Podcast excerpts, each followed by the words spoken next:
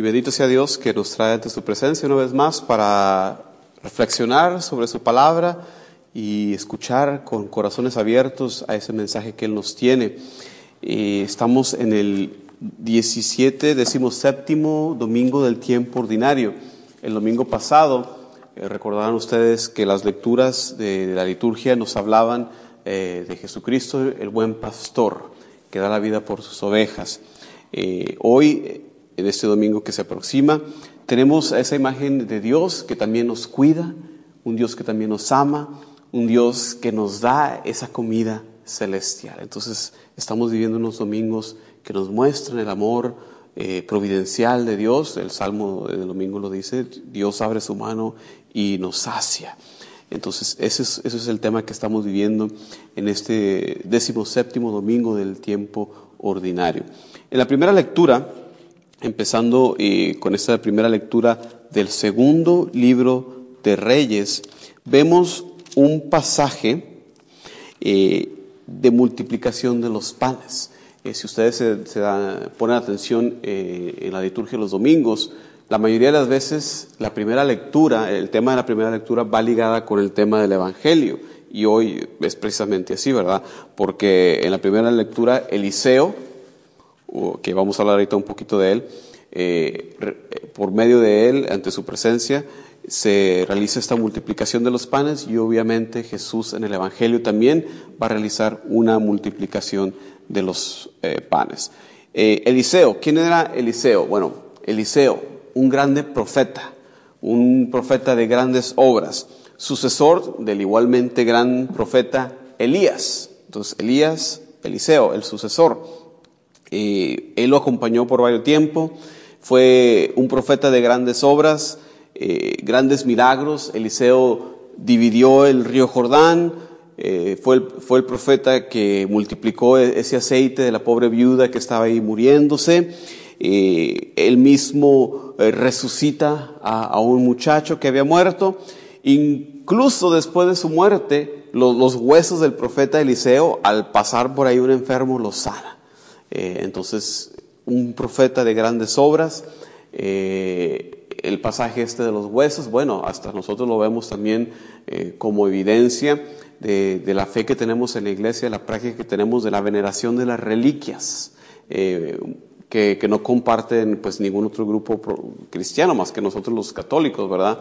Porque para nosotros los cristianos católicos, pues el, cuerpo ha, sido honrado de gran manera con la encarnación y por eso veneramos eh, los restos, ¿verdad? Cuidadosamente y, sobre todo de personas que mueren en defensa de la fe, los mártires. Por eso tenemos esa costumbre de venerar las reliquias y usualmente en cada altar, eh, no, no, me, no, me, he puesto a revisar los que están aquí, usualmente tienen un relicario eh, conteniendo preciosas reliquias de diferentes santos.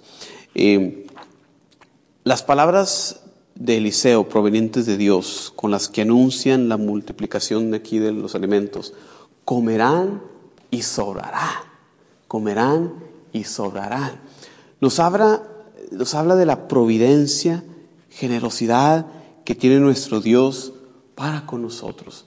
Ese Dios que tanto nos ama, que nos lo da todo, que desde la creación, eh, ya en otras ocasiones había platicado de cómo en la creación amuebla el mundo, las plantas, los animales, las estrellas, los animales marinos, los animales terrestres, todo lo que el hombre necesita para vivir, Dios lo provee. El mismo Dios que no abandona a su pueblo, lo saca de Egipto y lo lleva a través del desierto e igualmente les da esa comida celestial. Es ese mismo Dios eh, del que estamos hablando. Eh, es ese mismo Dios que hoy en día cuida de ti, cuida de ti, cuida de ti, cuida de mí. Ese mismo Dios providencial, generoso, que nos da todo lo que necesitamos. Y, es que no necesito decírselo a ustedes. Yo aquí he venido eh, y he oído sus testimonios de cómo Dios nos ha sanado, de cómo Dios nos ha perdonado, de cómo Dios nos da todo. Y es que como dice San Pablo, para el que tiene a Dios, ¿qué nos falta? ¿Eh? Si tenemos a Dios, ¿qué nos falta? ¿Qué nos va a hacer daño? Ni la muerte, ni el pecado, ni la persecución, ni el peligro, porque tenemos a Dios. Y ahí la necesidad pues de apegarnos a Dios. Eh, ¿Qué más nos falta? Bueno, analiza tú tu vida, tu forma de vivir y, y date cuenta si tú vives reconociendo todo lo que tenemos de Dios. Porque si reconocemos todo lo que tenemos de Dios, deberemos de vivir una vida llena de gratitud. Llenos de gratitud. Y, yo lo oigo aquí, ¿verdad? Porque, por ejemplo, hoy en día eh, sentía que, todas las alabanzas era gracias a Dios. Porque yo sé que, nosotros, que, vivimos apegados aquí a Dios, que tenemos la gracia, que Dios nos ha llamado y nos ha dado la gracia de decir sí, vivimos con ese gracias en, la boca.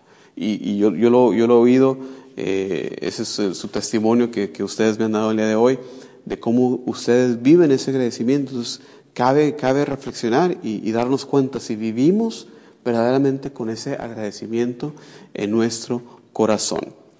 Eh, en la segunda lectura, las palabras de Pablo también pueden ser ocasión de nuestra reflexión. Nos dice Pablo, eh, los exhorto a que vivan de una manera digna de la vocación a la que han sido llamados. Los exhorto, voy a repetir, los exhorto a que vivan de una manera digna de la vocación a la cual han sido llamados. ¿Y cuál es esa vocación, hermanos y hermanas? ¿Cuál es esa vocación a la que San Pablo se refiere, a la que hemos sido llamados?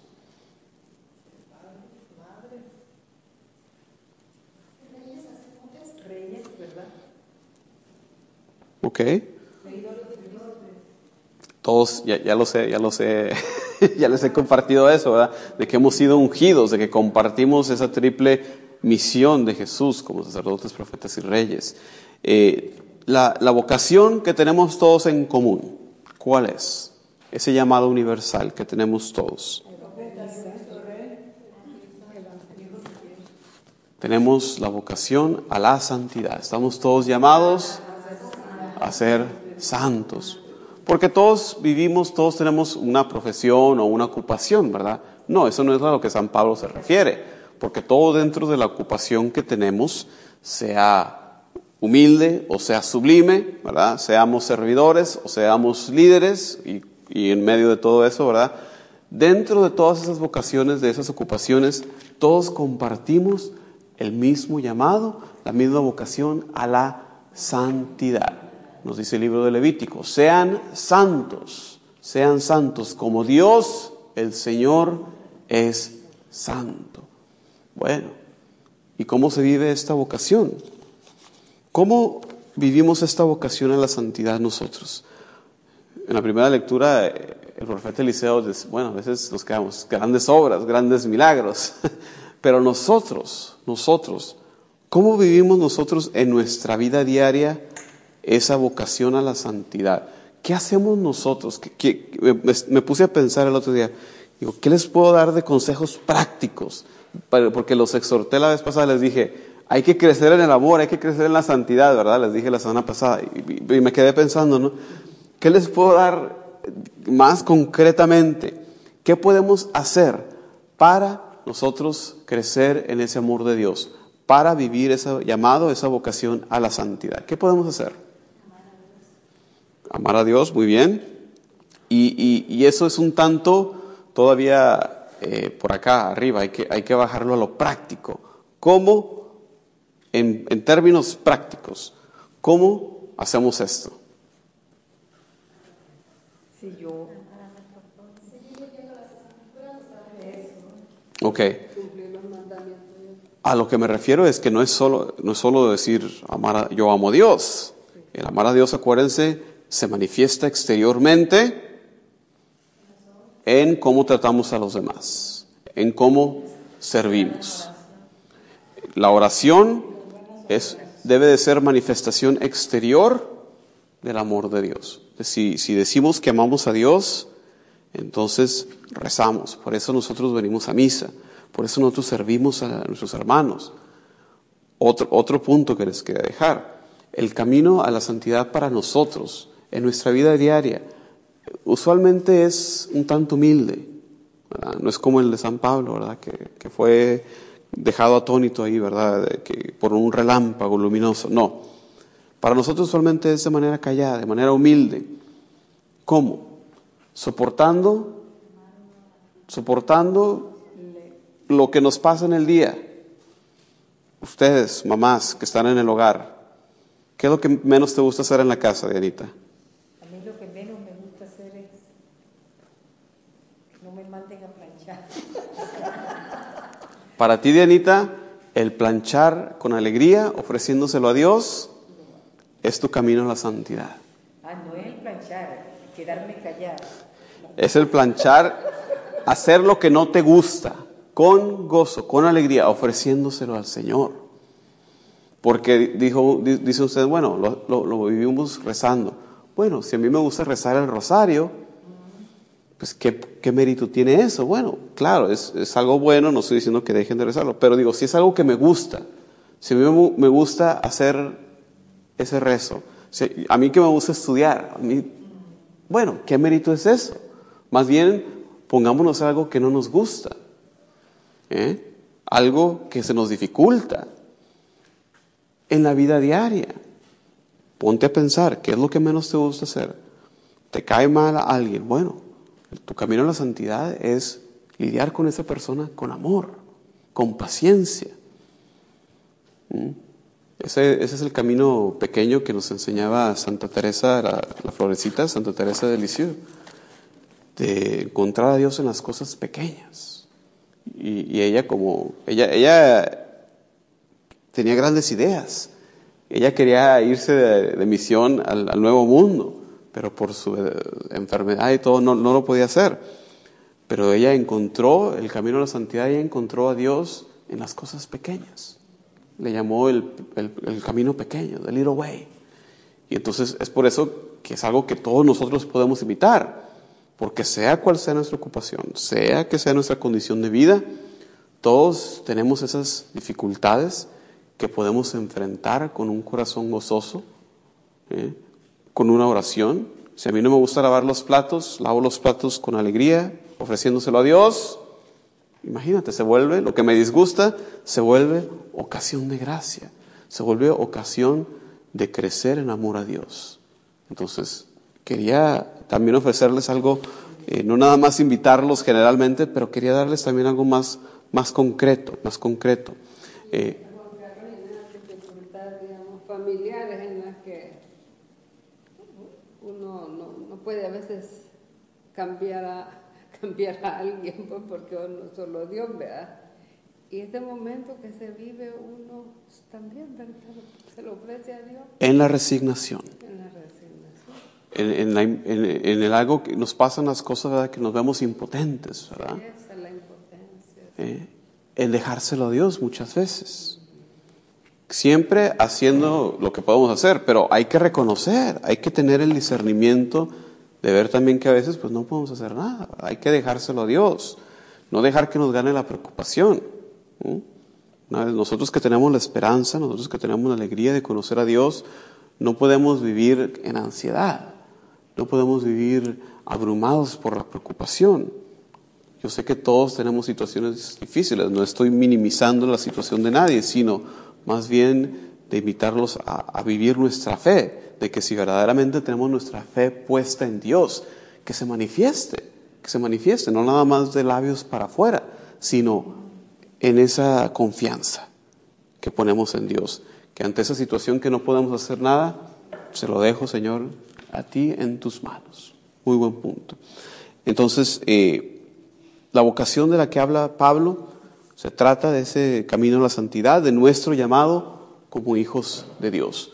Nosotros los cristianos, por nuestro bautismo, tenemos la bendición de haber sido nombrados, de haber sido elegidos como hijos de Dios. Hemos sido elevados, y digo elevados porque nuestra condición antes de, nuestro bautismo era criaturas de Dios, que es una condición ya bastante alta, ¿verdad? Todos los que hemos sido, todas las criaturas de Dios, ¿verdad? Pero ahora somos hijos, hijos adoptivos de Dios. Y es una gran gracia que tenemos nosotros. Esa es la vocación de la que está Él hablando. Y, y como ya nos dice, vivan una vida digna de esta vocación. Porque ¿cuál es nuestro destino? ¿Cuál es nuestro destino? ¿Cuál es nuestro destino final? Esperamos la unión eterna con Dios en el cielo. Vivan una vida digna de su vocación. O sea, nosotros los cristianos que esperamos llegar al cielo, estamos llamados a vivir una vida digna de este llamado, de esta vocación. Eh, como siempre les digo, se requiere nuestra cooperación, se requiere nuestro sí. Dios nos lo ha dado todo, sobre todo nosotros los cristianos. Dios nos ha dado toda clase de gracia. A nosotros los católicos nos ha dejado su carta de amor, que son las Sagradas Escrituras, nos ha dejado esos siete magníficos regalos que son los sacramentos, que para nosotros son esos instrumentos de su gracia que nos demuestran su gran amor providencial, que nos demuestran que Dios quiere estar con nosotros en todo momento de nuestra vida, pasando por todas las etapas, desde el nacimiento en el bautismo hasta la muerte en la unción de los enfermos. Muy bien. Eh, San Pablo lo pone aquí en términos de la unidad. Y no podemos alcanzar por nosotros mismos esta meta. Se requiere vivir en unidad. Y, fue la oración de Jesucristo también. Padre, hazlos uno como tú y yo somos uno. Entonces, unidad en la familia, unidad en la sociedad, unidad en la iglesia, unidad en el grupo de oración, en todos lados, unidad. ¿Y qué se requiere para eso? Pues por ahí nos dice San Pablo también, en humildad, en mansedumbre, en paciencia. Ahí están eh, las gracias, las virtudes que debemos de pedir a Dios para que nos permita vivir en esa unidad, porque pues no es, fácil vivir en ningún grupo, ¿verdad? Cuando donde está el ser humano, bueno, está, está la tentación, está el pecado, entonces requiere esa paciencia, esa humildad, ese, eh, esa abnegación algunas veces de decir, bueno, déjalo que, que, que, ahora el esposo tenga su, se haga su voluntad o, deja que la esposa ahora se, se, vaya con la suya, para vivir en unidad, ¿verdad? Sin, sin dejarse tampoco pisotear, ¿verdad? hay, que, hay que siempre balancear la cosa, siempre, siempre tomando en cuenta, ¿verdad? Eh, Dios dijo mansos, no mensos, ¿verdad? Entonces todo, todo en balance.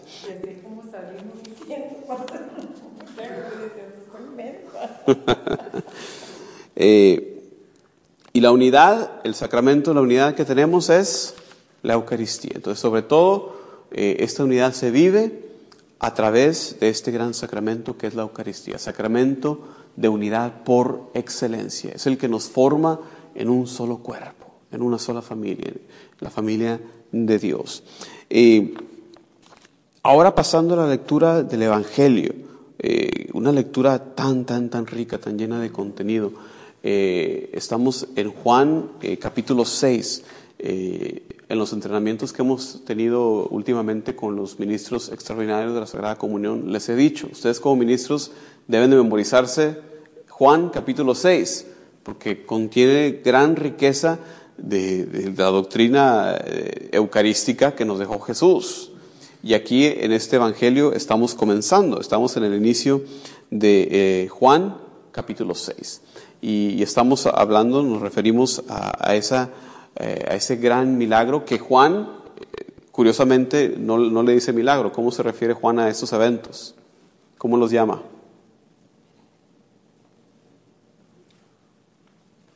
¿Cómo le dice Juan a estos eventos?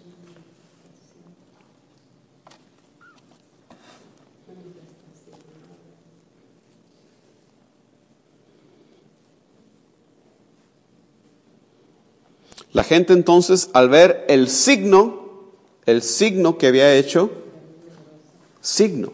Juan lo pone en eh, estos milagros en términos de signo. ¿Qué quiere decir? Que, qué, es un signo? ¿Qué es un signo? ¿Qué quiere decir eso? ¿Qué quiere decir una señal? ¿Qué es un signo? Algo que se ve.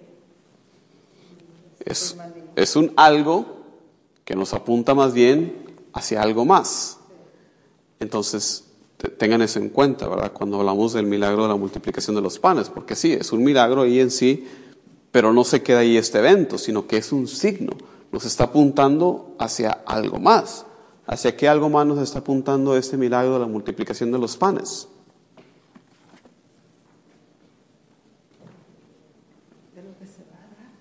¿Y qué es lo que se va a dar, pues? Oh, sí, una manifestación. para Dios. Él hace milagros con los panes porque cuando el hombre termina su, el milagro. termina su ah, lo que creemos que nosotros podemos o no podemos, para él, por la fe, lo motiva y no imposible. Por eso multiplica los panes. Aquí les va otra pista. ¿no? Aquí les va otra. Juan nos da otra pista de lo que está apuntando. Estaba cerca la Pascua, la fiesta de los judíos. Es otra pista. ¿A qué nos está apuntando este evento? Hermanos y hermanas, la multiplicación de los panes nos está apuntando hacia la Eucaristía. ¿Ok? Juan lo pone bien claro. Lo relaciona con la Pascua. Y la Eucaristía se establece dentro del contexto de una cena pascual. ¿Mm? Ok, vamos a adentrarnos a la lectura.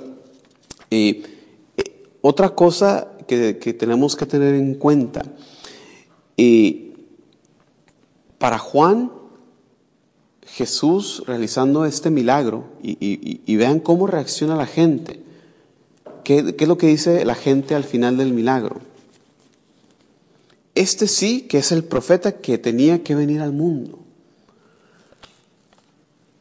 Juan nos muestra cómo Jesús cumple con la expectativa que tenía el pueblo judío de este profeta, de este personaje que es el Mesías, que iba a venir a guiar, alimentar, a cuidar, a hacer todo esto con su pueblo. ¿Ok? Ahora, la gente, cuando dice esto, vemos por la reacción de Jesús que todavía no habían entendido qué tipo de profeta, qué tipo de Mesías, porque ¿qué es lo que hace Jesús? Sabiendo que iban a llevárselo para proclamarlo rey, se retiró otra vez a la montaña el sol.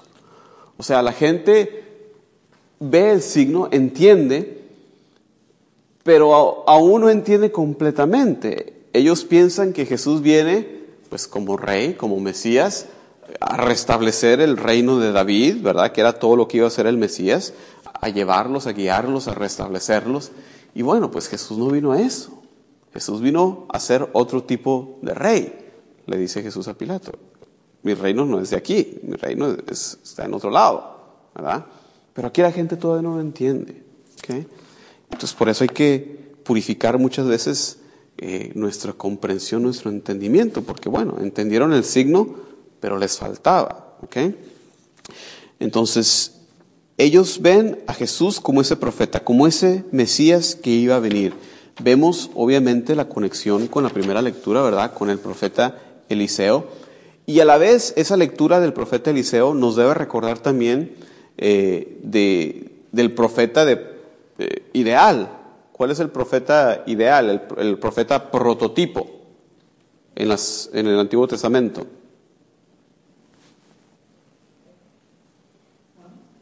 En el Antiguo Testamento, ¿quién es el profeta prototipo, el profeta ideal?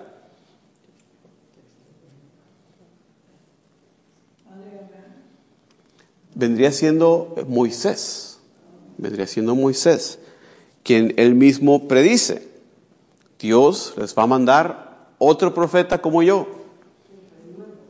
Él dice esto por ahí en el libro de Deuteronomio capítulo 18, Dios les va a mandar otro profeta como yo. Entonces, está ahí la conexión. eh, Mo- Moisés, Eliseo, Jesús, ¿verdad?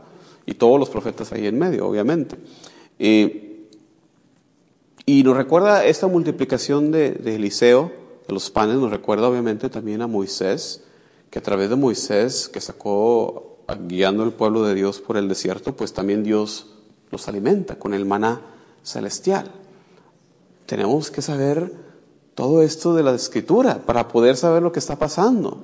Vean ustedes cómo tenemos que estar conscientes de todo esto. Eh, este milagro de la multiplicación de los panes, muy importante. Es el único milagro que está narrado en los cuatro evangelios. Es el único que todos, todos los evangelistas lo narran. Cuando un maestro te repite algo varias veces, ¿qué puede significar eso? Es algo muy importante, ¿verdad? Cuando se está enfatizando, cuando está recalcando, pues aquí Dios nos lo pone en los cuatro evangelios, algo muy, muy importante. Juan, como les comenté, subraya la conexión con la Pascua, que fue celebrado alrededor de la Pascua, y indicándonos una vez más esa conexión, cómo la institución de la Eucaristía se realiza durante la Pascua. Y el milagro de Jesús que realiza, ese, ese, ese signo, una vez más, apuntándonos hacia la Eucaristía, pero apuntándonos también hacia el hecho de quién es Jesús. Eh, Jesús tiene poder sobre la materia. Le dan aquí cinco panes, los peces, y Él, como soberano Dios, toma esta materia y puede multiplicarla, mostrándonos una vez más esa divina exuberancia, esa divina generosidad, esa divina providencia que de lo poco Dios saca para alimentarnos. Entonces nos apunta también a quién es Jesús como persona divina. No, no me había fijado tanto hasta que me estaba preparando para, para venir a charlar con ustedes de cómo Jesús dice al final, recojan lo que sobra, no dejen que nada se eche a perder de cierta manera enseñándonos, ¿verdad? El cuidado también que debemos de tener con los regalos de Dios. Dios milagrosamente les da de comer sobreabundantemente, de tal manera que sobra, y, no para que se eche a perder, sino recójanlo, échenle cuidado. Entonces, para nosotros también hay, cuidado eh, con, con todo lo que Dios nos da, con todas las cosas materiales, con todos los regalos de la gracia también que Él nos da. Cuídenlo no los desperdicien. Si Dios te ha dado voz para cantar, cántale. Si Dios te ha dado inteligencia para estudiar, estudia y, proclámale. Entonces no desperdiciemos lo que Dios nos da. Eh, alguna vez he comentado eh, el significado, una interpretación que se le da a los cinco panes y a los dos penes. Sí, porque los judíos eh, tienen un interés bastante grande en, los números. La mayoría de las veces en las Sagradas Escrituras, cuando ustedes ven un número específico, tiene un significado.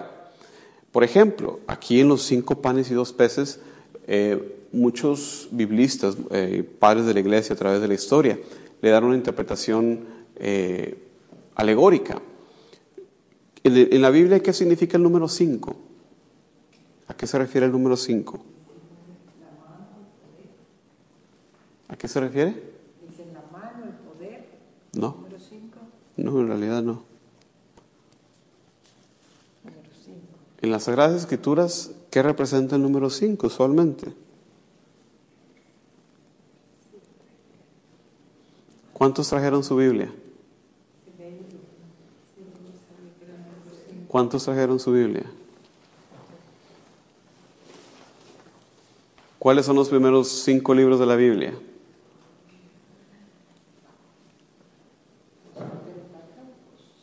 Lo que nosotros le llamamos el Pentateuco, usando el nombre griego. Los judíos no usan ese nombre. Le llaman ellos más bien Torah, la ley. Entonces en las Sagradas Escrituras, cuando se habla del número 5, representa la ley. Representa los cinco libros de Moisés. ¿Ok? Peces. En la antigüedad, eh, ustedes saben, el signo más antiguo del cristianismo, ¿cuál es? El signo que representa a la religión cristiana más antiguo que existe, ¿cuál es?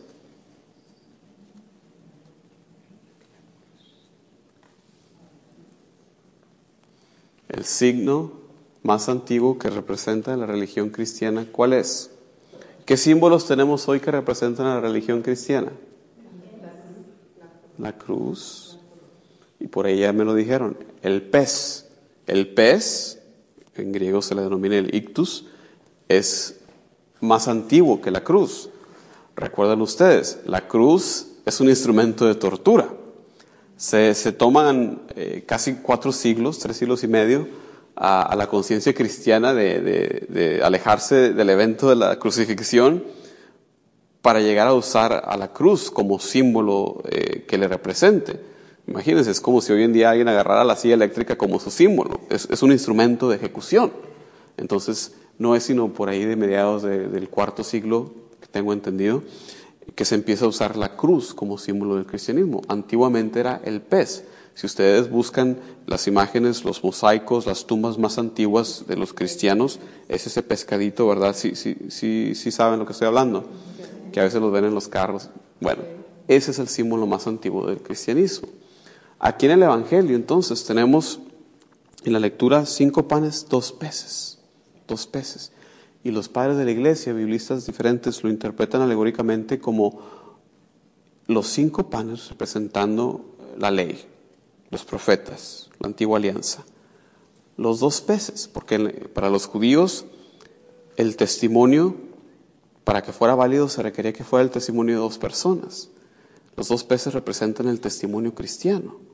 La predicación de Jesús junto con la de la antigua alianza, la antigua ley, forman pues la, plenitud de lo que está ahora Dios dándole al pueblo. ¿Me, explico? Los dos peces lo interpretan de manera alegórica, como imágenes de eso. La Torá, los cinco panes, ¿verdad? la antigua alianza, los profetas, unidos ahora al testimonio cristiano, los dos peces, forma la, plenitud como lo tenemos en las Sagradas Escrituras. El antiguo y el nuevo. ¿verdad? Forman ahora la, plenitud de la enseñanza, de la revelación de Dios. Eh, y, y el hecho también de que describe eh, el número de gente, cinco mil, cinco mil. Eh, una vez más, eh, en los diferentes evangelios tenemos varios otros números. Tenemos el número cinco mil, eh, creo que Marcos o, Mateo menciona también cuatro. Eh, Mateo creo que es el que tiene dos relatos de la multiplicación de los panes. Uno ante cinco mil personas y otro ante cuatro mil. Y dice uno, bueno, pues, ¿qué, qué, qué hubo con esa repetición, verdad? Bueno, no es repetición, porque una vez más, los números tienen su significado. Cuando se da la multiplicación de los panes a los cinco mil, ¿qué tipo de grupo son esos cinco mil? ¿Quiénes son esas personas? ¿Quiénes representan? Les acabo de decir qué significa el número 5. ¿Qué significa el número 5? Pues de Moisés, de los que- que Y entonces este de grupo de Egipto, 5 mil, Ah, que ¿qué- salieron. ¿quiénes son? Los judíos. Los judíos. Mientras que los 4 mil, ¿qué significa el número 4? Tiene un significado diferente. El número 4 representa usualmente cosas como las cuatro esquinas del mundo, o sea, todo el mundo. Entonces los 4 mil van a ser quién? Todos los demás, los gentiles, los no judíos. Entonces, al tener esos dos pasajes, uno cinco mil, otro cuatro mil, de la repartición de los panes, bueno, lo que nos está diciendo el evangelista es que Jesús está realizando este milagro ante judíos, ante, ante los gentiles, ¿ah? a manera de que el llamado va a ser universal, ¿verdad? Eh, Al final de, de los evangelios, Jesús manda, al final del evangelio de Mateo, a sus apóstoles a predicar a todo el mundo. Entonces, eh, lleno de, de gran riqueza este, este pasaje del Evangelio, como, como todo pasaje, ¿verdad? Eh, este evangel- en el Evangelio de Juan lleno de, de grandes detalles. Eh, tiene la respuesta de, de Felipe, ¿verdad? Cuando, cuando Jesús eh, le pregunta, ¿verdad? Sabiendo Jesús lo que iba a hacer, le dice eh, lo que tiene. Y, Felipe se pone a contar, ¿verdad? Yo creo que Felipe era el contador o era, era el, eh, la persona de negocios de ahí de los apóstoles, porque dice, no, pues es que si, si, tuviéramos do- 200 denarios, no nos alcanzaría. O sea, se pone a hacer cuentas y, y es que lo está viendo pues de manera práctica, de manera humana, ¿verdad? Eh, y lo dice Jesús para ponerlo a prueba y él contesta pues con un cálculo humano. Pero pues aquí no entra el cálculo humano. Aquí entra una vez más la providencia de Dios, milagrosa, que, que, de lo poco saca lo mucho. Eh, otra cosa, en otros evangelios vemos en este pasaje cómo eh, los discípulos le dicen a Jesús, bueno, pues ya, ya como que ya se está haciendo tarde, ya dile a la gente, ¿verdad? que, que se vaya. Aquí, aquí no lo hace, eh, lo hace quizás eh, no, no, eh, no directamente. Y, ese es otro punto, de que Jesús viene, viene como pastor, viene como profeta, viene como Mesías, viene a restaurar a su pueblo. Y aquí los discípulos los, quieren dispersar, los quieren mandar a su casa. Entonces hay que tener cuidado también de de nuevo estar en oposición a los planes de Dios, ¿verdad? Porque al calcularlo de manera humana decimos, bueno, es que no se puede, mándalos a su casa. Hay que tener cuidado de no ponernos del lado opuesto, ¿verdad? de no ponernos en oposición a Dios, sino una vez más en, en confianza a Dios de que Dios va a proveer. Entonces, eh, eh, hay, hay que tener en cuenta eso en esta semana, que, nuestra fe sea una fe eh, que tiene su confianza en Dios, que ante la necesidad, que ante lo poco, confiar en esa abundancia de Dios. Porque Dios nos lo ha dado todo, nos ha dado toda riqueza, como les dije ya, nos ha dado toda clase de gracia, nos ha dado hasta su único Hijo, Jesucristo, para nuestra salvación. Entonces, tenemos todo, se requiere nuestro sí, se requiere nuestro cargar nuestra cruz, ya les mencioné, la abnegación, la humildad, el negarnos a nosotros mismos, el hacer lo que no nos gusta, ese es para nosotros, para la mayoría de nosotros, nuestras cruces que tenemos que cargar, que nos invita Jesús a tomarlas y seguirle a Él día con día. Eso era lo que tenía, quería compartir con ustedes. Como un sacrificio, ¿verdad? Ujú. No tomarla como un sacrificio. Bueno, nuestra vida como cristianos está llamada a eso.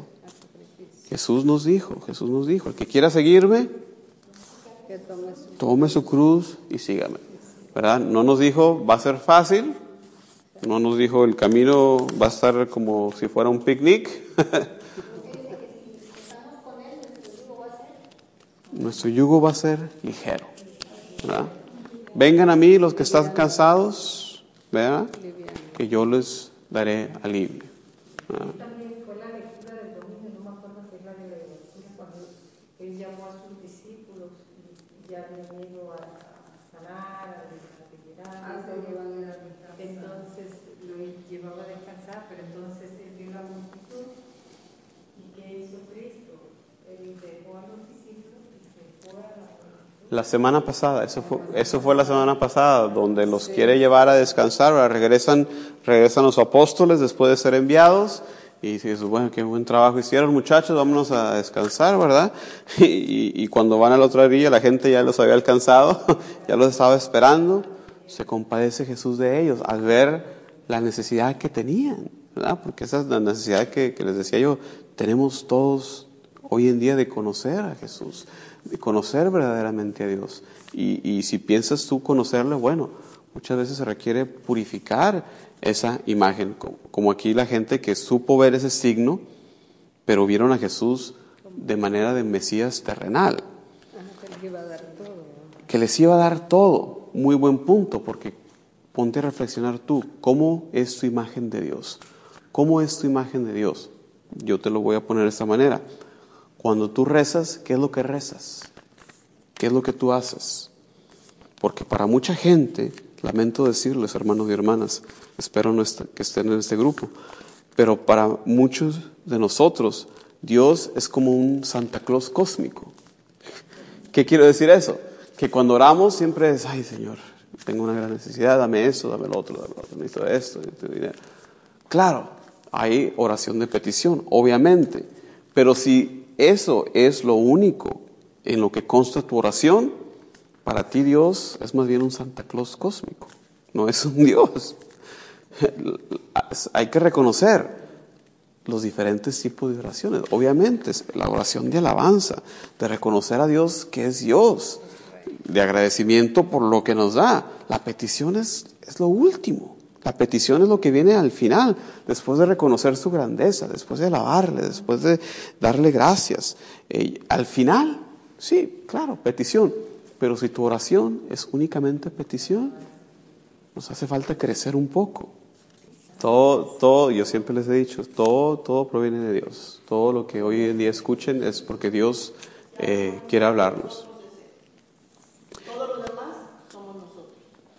Y, y- y yo siempre les digo, ¿verdad? Esa necesidad muchas veces de purificar nuestra imagen de Dios, eh, de purificar eh, cómo vivimos. Les voy a dar un ejemplo. Eh, eh, ayer que, lo voy a poner porque es, es de la vida práctica, es de la vida diaria.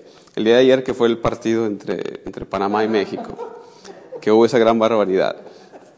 Me pongo yo en Facebook a leer los, los mensajes, ¿verdad? las reacciones, y, y dicen, ah, no, es que, bueno, eh, antes nos lo han hecho nosotros, ahora, ahora nos tocó a nosotros, hay que disfrutarla. Digo yo, bueno, es que ese es un tipo de venganza. Eh, y, ¿Y cuántos de nosotros vivimos a veces tapados así espiritualmente? Creemos que somos buenos porque rezamos, porque venimos a misa, pero tenemos en nuestro corazón esos, esos, esa mentalidad de, de que, bueno, me la hicieron a mí, yo la hago. ¿Eh? Fulanito no me saluda, yo no lo saludo. ¿Qué es eso? Yo, yo le digo a las personas, y, y- lo veo tan frecuentemente, es, es tan frecuente eso, pero es signo eh, de una moralidad errónea, porque el bien se hace aunque nadie lo haga. El bien se hace porque es el bien. Otra cosa hubiera sido que el muchacho ese, al ver que lo que hicieron fue mal, que lo hubiera tirado mejor, porque ¿de qué uso tiene tomar ventaja de eso? Pero, ¿qué, qué iba a pasar eso?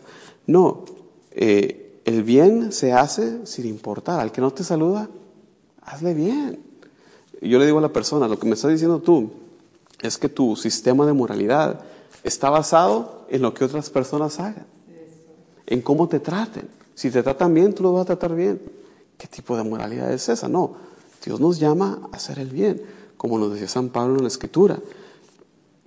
Comportámonos de una manera digna de nuestra vocación que a la cual hemos sido llamados.